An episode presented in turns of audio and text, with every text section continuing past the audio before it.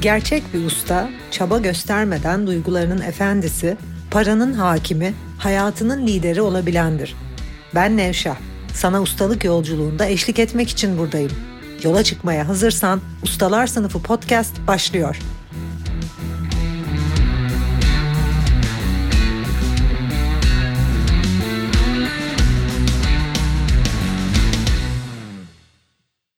Ustalar Sınıfı podcast'inden herkese merhaba. Eğer Ustalar Sınıfı kitabını okuduysan, Ustalar Sınıfı Yaşamda Başarının Sırrı okumadıysan da hemen al oku. Kitabın kapağında şunun yazdığını fark etmişsindir. Çok çok önemli aslında kitabın kapağında yazan. Gerçek bir usta, çaba göstermeden duygularının efendisi, paranın hakimi, hayatının lideri olabilendir. Bunu biraz daha açarsam, gerçek bir usta, insanlığını aşabilen, insanlığının ötesine geçebilen, ve bunun için ne gerekiyorsa yapan, bu alana yatırım yapan ve insanlığında değil önce özünde ilerleyen, bilincinde ilerleyen, bilincindeki özündeki sonsuzluğa ermiş yani ermiş, oraya varmış ve böylelikle kendi varlığındaki gücü, kendi varlığındaki sınırsızlığı, sonsuzluğu rahatlıkla hayata geçiren, kendi hayat amacını keşfetmiş ve bunu madde dünyasına akıtan, böylelikle madde dünyasında her alanda işinde kariyerinde para, servet, fiziksel bedenin sağlığı ve ilişkiler ilerleyebilen, hayatının lideri olan ve liderlik yaparak hem belli grupları yönlendiren çünkü bir efendi, duygularının efendisi bir kişi, hakiki bir usta, kendi sonsuzluğuna varmış ermiş bir kişi, bir bilge kişi aynı zamanda liderdir. Diğer taraftan ilişkilerini yönetebilen, ilişkilerinde sağlıklı anne babasıyla, eşiyle, çocuklarıyla, yaşamının lideri olabilen, parayla ilişkisi sağlıklı, işiyle ilişkisi sağlıklı, bedeniyle ilişkisi sağlıklı kişiler. Peki niye duyguların efendisi diyorum? Çünkü gerçek bir usta duyguların efendisidir. Duygularına hükmedemeyen, duygularına yönetemeyen kişi yaşamı da yönetemez. Para eğitimi içerisinde olanlardansan, para eğitimi şu anda Nevşehir Enstitü müfredatındaki en popüler eğitimlerimizden biri ve en iyi sonuç alan eğitimlerimizden biri. Para eğitiminin başında hatırlıyorsan maddi kaderinizi değiştirmeye adayım diyorum ve parayla ilgili yönetemediğin düşünceleri ortadan kaldırarak çalışıyoruz. Yani aslında para hesabı yaparak devam etmiyoruz para eğitiminde. Parayla ilgili çarpık düşüncelerin üzerine çalışıyoruz. Çünkü kendini yönetemeyen, zihnini yönetemeyen, duygularını yönetemeyen ne parayı yönetebilir ne işini yönetebilir, ne evliliğini, ilişkilerini yönetebilir, ne bedenini, işte sağlığını, fitness'ını yönetebilir, hayatını yönetemez. Ve birçok kişinin yaşamında ne kadar usta olduğunu aslında o yüzden yaşamına bakarak görebiliriz. Bir, bakacağımız yer ilişkileri yürüyor mu? Sağlıklı bir evliliği, uzun süre devam eden ilişkisi var mı? Ha yürütemiyorsa ilişkilerini demek ki henüz o belli bir ustalık seviyesinde değil. Net. Parasını yönetebiliyor mu? Birikim yapıyor mu? Yatırımları var mı? Parası her geçen gün artıyor mu? Bunu yapamıyorsa henüz daha kendini yönetemiyor, zihnini yönetemiyor, duygularını yönetemiyor. 3. Bakıyorsun bedenini yönetiyor mu? Yani iştahını, yeme alışkanlıklarını, belli bir düzenli yeme alışkanlığı, belli bir düzenli egzersiz alışkanlığı bu fiziksel bedenini belli bir sağlık seviyesinde tutabiliyor mu? Tutamıyorsa henüz duygularını yönetemiyor, bilincini yönetemiyor. 4. İşinde, kariyerinde düzenli olarak ilerliyor. Yönetici pozisyonunda mı?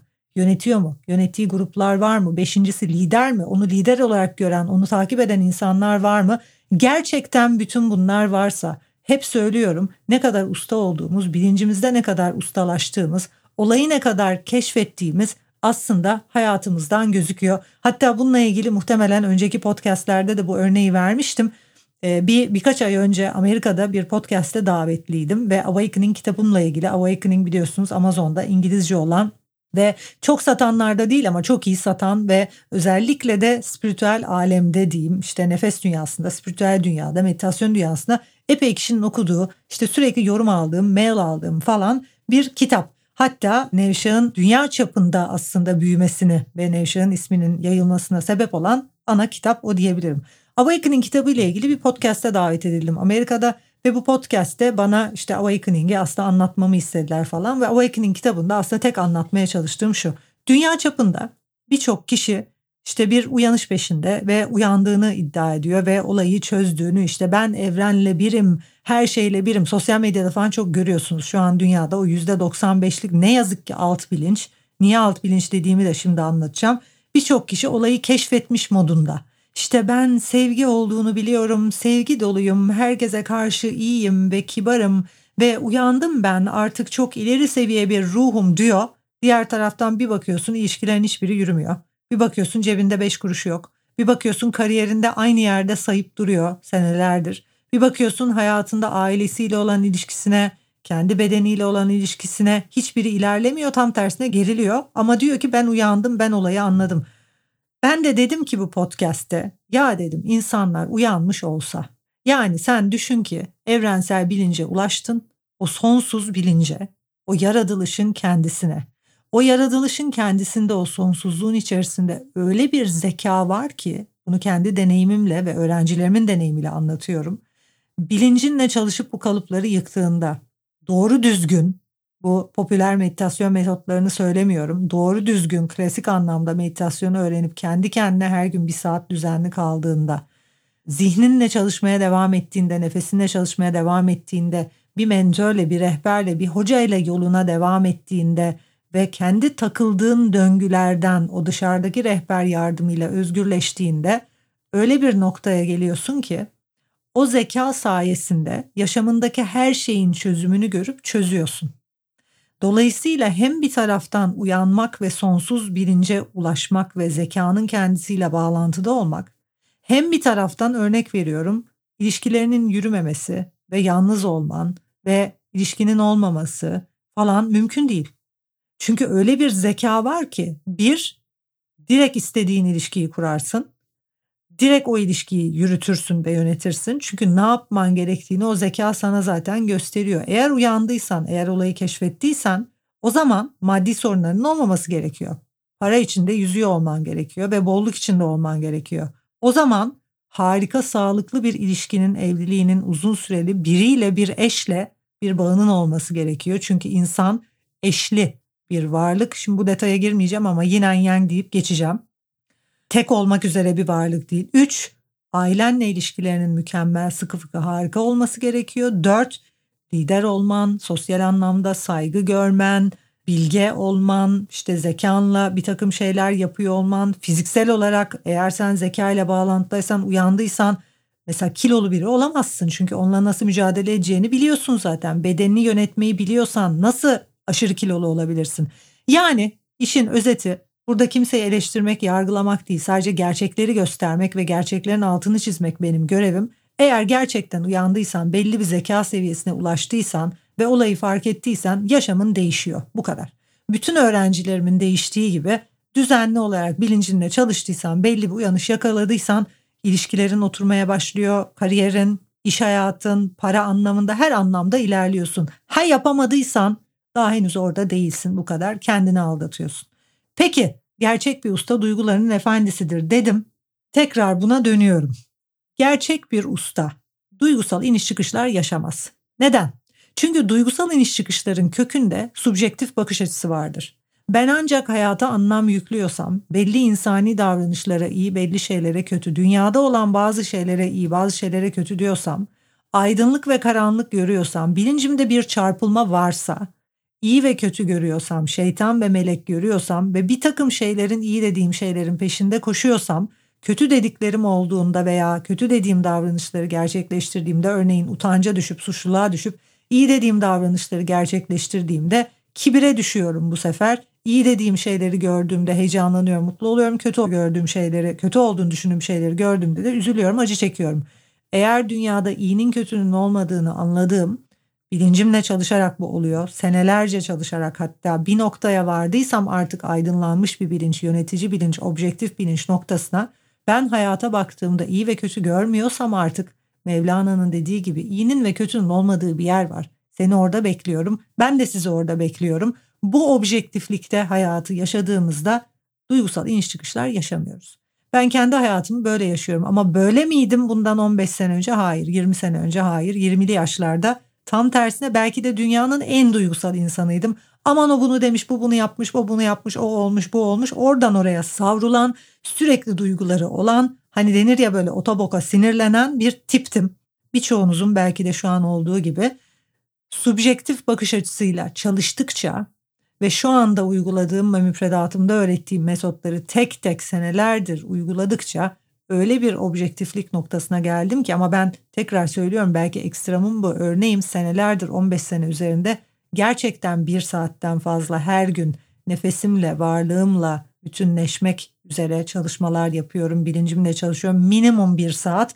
Genelde bu iki iki buçuk saat. Yani günde düşünmeye ayırdığım bilincimle çalışmaya ayırdığım Nevşehir Enstitüsü müfredatında öğrettiğim metotları yapmaya uygulamaya ayırdığım vakit 2-2,5 saattir ortalama ama minimum bir saat diyorum. Yani örneğin bir seyahatte işte bir uçak seyahati varsa bir seyahatte mutlaka meditasyonu yapıyorum. Nerede olursam olayım trende, otobüste, arabada her yerde, gemide, teknede. Ee, ama diğer taraftan belki de düşünmekle ilgili bir takım şeyleri yapmadığım zamanlar olabiliyor. Minimum bir saat genelde de ortalama haftanın minimum 6 günü 2-2,5 saattir bu.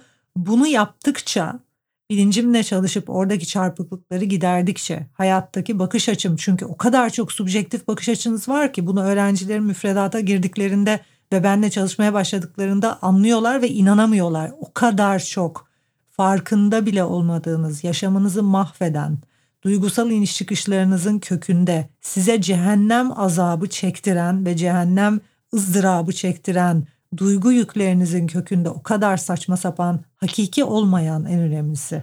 Hakiki olmayan, ilizyon olan ve sizi ilizyonda ve uykuda tutan düşünceniz var ki bunların her biriyle tek tek çalışmadığımız müddetçe bu noktaya varamıyoruz. Ve bu noktaya varmak da işte az seçilen yola adım atmayı gerektiriyor. Bizler bu yola adım attığımızda ve bilincimizle nefesimizle çalıştığımızda kendimizle vakit geçirdiğimizde tekrar beş prensibi anlatıyorum. Bence beş prensibi var bu işin kendi yaşamımda bu noktaya gelmemi sağlayan bir tanesi nefesimizle çalışmak ki biliyorsunuz senelerdir bunu anlatıyorum. Türkiye'ye nefes çalışmalarına getiren ilk kişiyim. Nefes koşu sistemini Türkiye'de bir kişi bile bilmezken standartlarını yazmış olan, mesleki standartlarını yazan, bütün standartları oluşturan 2000'den fazla nefes hocasının sertifikalanmasını sağlayan ve aslında bir sektör başlatan kişiyim. Dolayısıyla hani böyle biraz ukalalık gibi olacak ama nefes koçluğunu şu anda Türkiye'de değil dünyada belki de benim kadar iyi bilen yoktur. Çok didik didik araştırmam ve bu standartları oluştururken bir mesleği Türkiye'ye getirirken çok fazla çalışma yapmam gerektiği için ve aynı zamanda Nefes Bilimleri Fakültesindeki işte 20 tane dünyada sayılı uzmandan biri olduğum için birincisi nefes. Yani nefesi anlata anlata bitiremem. Kitaplarım var okuyabilirsiniz. Nefes mutluluğa giden yol gibi. Hala daha nefes kamplarım hem burada Londra'da, İngiltere'de, işte hem Avrupa'da hem Türkiye'de devam ediyor. Niye devam ediyorum bunlara? Çünkü bir insanın nefesindeki problemi gidermesi kadar önemli bir şey yok ve başlangıç seviyesindeki en önemli şey bu. Nefesindeki problemi gidermediğin müddetçe Nefes senin özüne çıkan köprü olduğu için seni objektifliğe götüren, subjektif düşüncelerden uzaklaştırıp yani hakiki olmayan, ilizyon olan ve gerçekliği olmayan düşüncelerden uzaklaştırıp özgürleştirip hakiki düşüncelerinle, hakiki varlığınla, özünle bağlantıya geçiren sistem olduğu için her gün nefes çalışmaları yapmak, nefesle ilgili kamplara katılmak bunlar çok önemli tabii ki senelerdir bunu anlatıyorum. O yüzden müfredatımda hala nefes diye bir bölüm var. O yüzden işte bayağı büyük bir yatırım yaptığım en büyük yatırımlardan biri işte biliyorsunuz dünya çapında büyüyen şu an Amerika'da ve İngiltere'de büyüyen bir app'im var bir uygulamam var Apple Store ve Google Play'den yükleyebileceğiniz dünya çapında yüzlerce hocanın bütün nefes okullarının içinde olduğu bir proje bu. Çok büyük destek alıyoruz nefes okullarından, nefes hocalarından, yatırımcılardan, herkesten yani çok büyük destek alıyoruz. Çok hızlı büyüyor Amerika'da ve özellikle İngiltere'de. Buna yatırım yapma sebebim bu. Nefes, nefes, nefes. İki, meditasyonu çok iyi öğreneceksiniz. Popüler meditasyonlar mesela nefes bir aplikasyonla yapılabilir. Bir uygulamayla cep telefonundan açıp düzenli nefes çalışmaları yapabilirsin ve ideali o. Çünkü her gün 5-10 dakika, 20 dakika, yarım saat nefes uyguladığında açılıyor o nefes ve bağlantın kuruluyor varlığınla. Ama klasik bir Vedik meditasyon hocası olarak dünya çapındaki bu saçmalığa inanamıyorum. Çünkü meditasyon bir hocanın yönlendirmesiyle ve bir app ile bir aplikasyonla yapılmaz. Çünkü meditasyon özünde senin kendi kendine kalmanı gerektirir ve meditasyon eğitimlerinde bunu çok detaylı anlatıyorum. Meditasyonla ilgili YouTube videolarımı izleyin orada detaylı anlatıyorum. Bununla ilgili webinarlarım var onları takip edin onlara katılın. Meditasyon senin kendi kendine kalmanı gerektirir.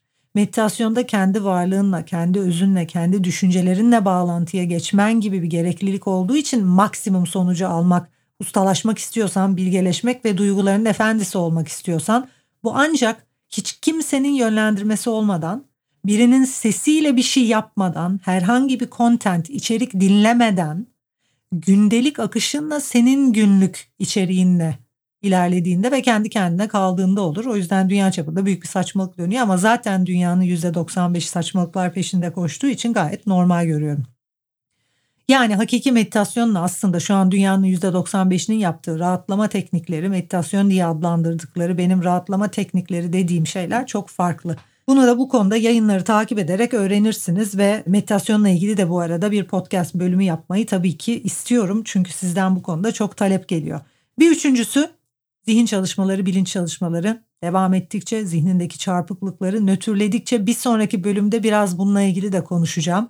Zihnindeki çarpıklıkları nötrledikçe objektif bir bilinç noktasına geliyorsun ve en sonunda da hayat amacını bulup kendi değerlerini keşfedip üzünle bağlantını güçlendirdikçe o hakiki düşüncelerle 5. prensipte stratejik planlama artık o kendi özünü madde dünyasına nasıl taşıyacağınla ilgili çalışıyoruz ama aslında bu ilk dört prensip kendi özümüzle bağlantımızı gerçekleştirmek için yeterli. Peki bu olduğunda bizler duyguların efendisi olduğumuz bir seviyeye geldiğimizde objektif bir bakış açısına, zeki bir bakış açısına sahip olduğumuzda ne noktadayız? Aslında biraz mesela Einstein'ın bilincine falan yaklaşıyoruz. Yani dünya çapındaki bilincimizle çalıştıkça en zeki kişilere yaklaşıyoruz. IQ'muz artıyor, zekamız artıyor, yaratıcılığımız artıyor. Bir kişi ne kadar zeki ise o kadar duygularının efendisidir ve o kadar duygusal değildir. Bir kişi ne kadar aptalsa, IQ'su ne kadar düşükse, ne kadar alt bilinçteyse o kadar duygusaldır. Bizler yüksek bir bilinçte olduğumuzda, objektif bir bilinçte bir takım şeyler olduğunda duygudan duyguya savrulmuyoruz. Çünkü duygu yok zaten ve duygulara hükmediyoruz. Aslında duygu oluştuğunda hükmetmiyoruz. Yani birçok kişi şunu yanlış anlıyor. Örnek veriyorum. Bir şey olacak ben öfkeleneceğim. Sonra öfkemi kontrol altında tutacağım. Birçok kişi bunu ustalık zannediyor. Halbuki hakiki ustalık bu değil. Bu bölümde özellikle son olarak bunu düzeltmek istiyorum. Hakiki ustalık en baştan öfkelenmemek. Çünkü öfkenin sebebi çarpık bakış açısı.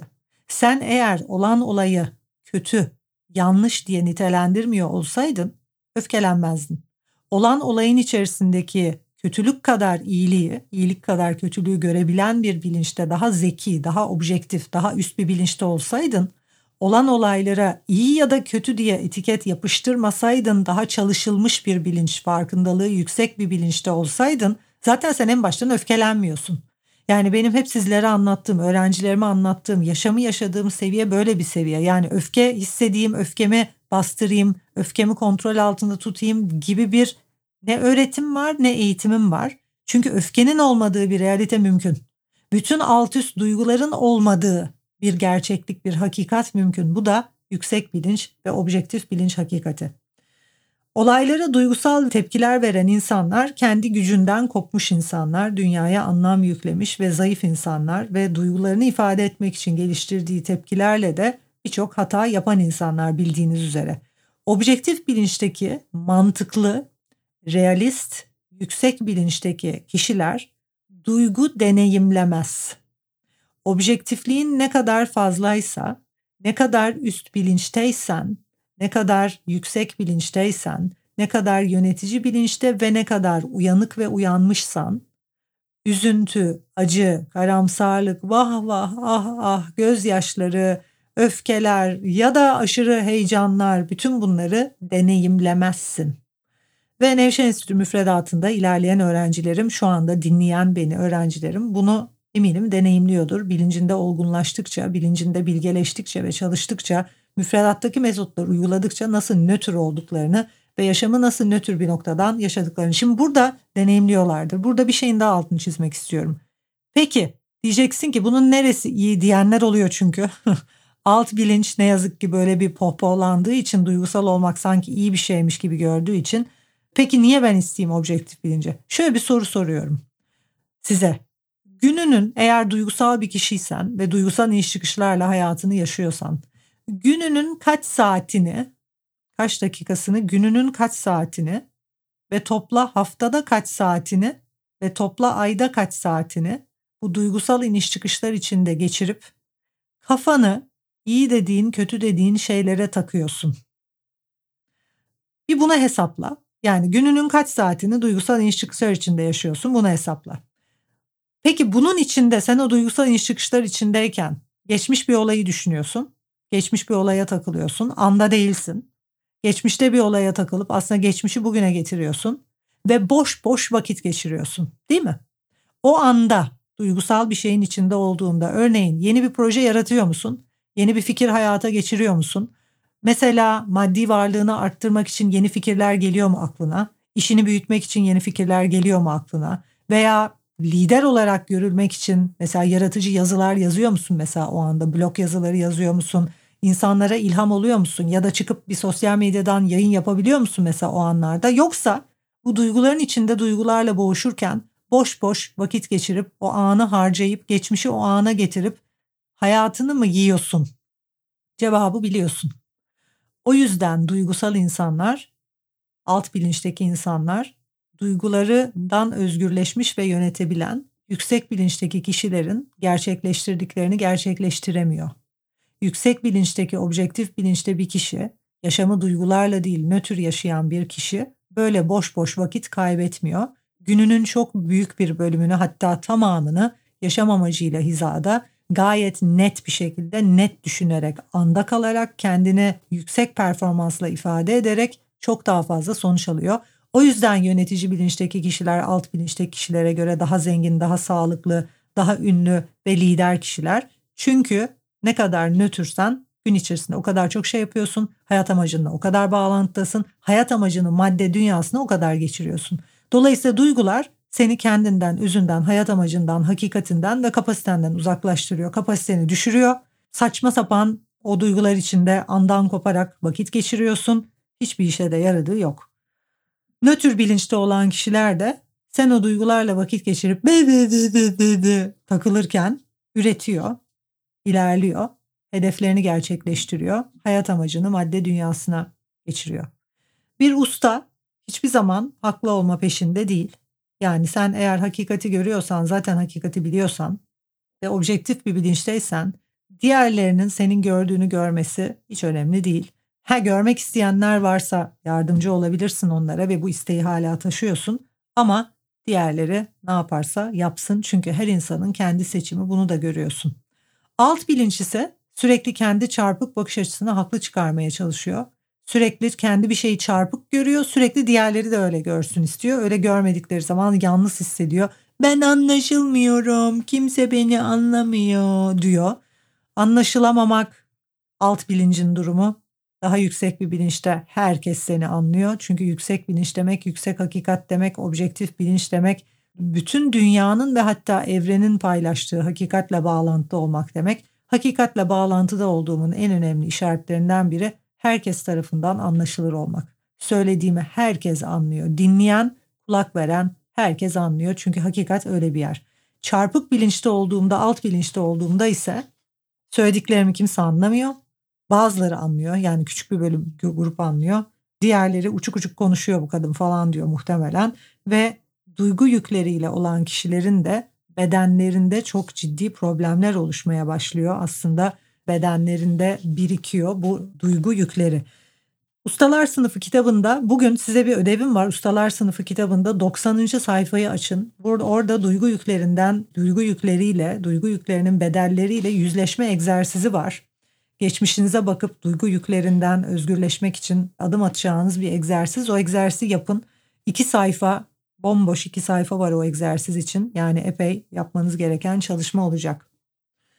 Bir sonraki bölümde sosyal statü üzerinde duracağım biraz. Sosyal statünün ne olduğunu çünkü yüksek bilinç aynı zamanda sosyal statüde de üstte olan kişiler. Niye dünya çapında sosyal statüde üstte olan kişiler, sosyal statüde üstte olan gruplar daha alt grupları içeri kabul etmiyor. Niye duygu yükü olmayan daha objektif, daha üst zekadaki kişiler bir araya toplanıyor? Sosyal statüsü yüksek kişiler niye bir araya toplanıyor? Yönetici bilinç, yönetici bilinci nasıl algılıyor? Alt bilinci nasıl algılıyor? Bütün bunları konuşacağım. Görüşmek üzere.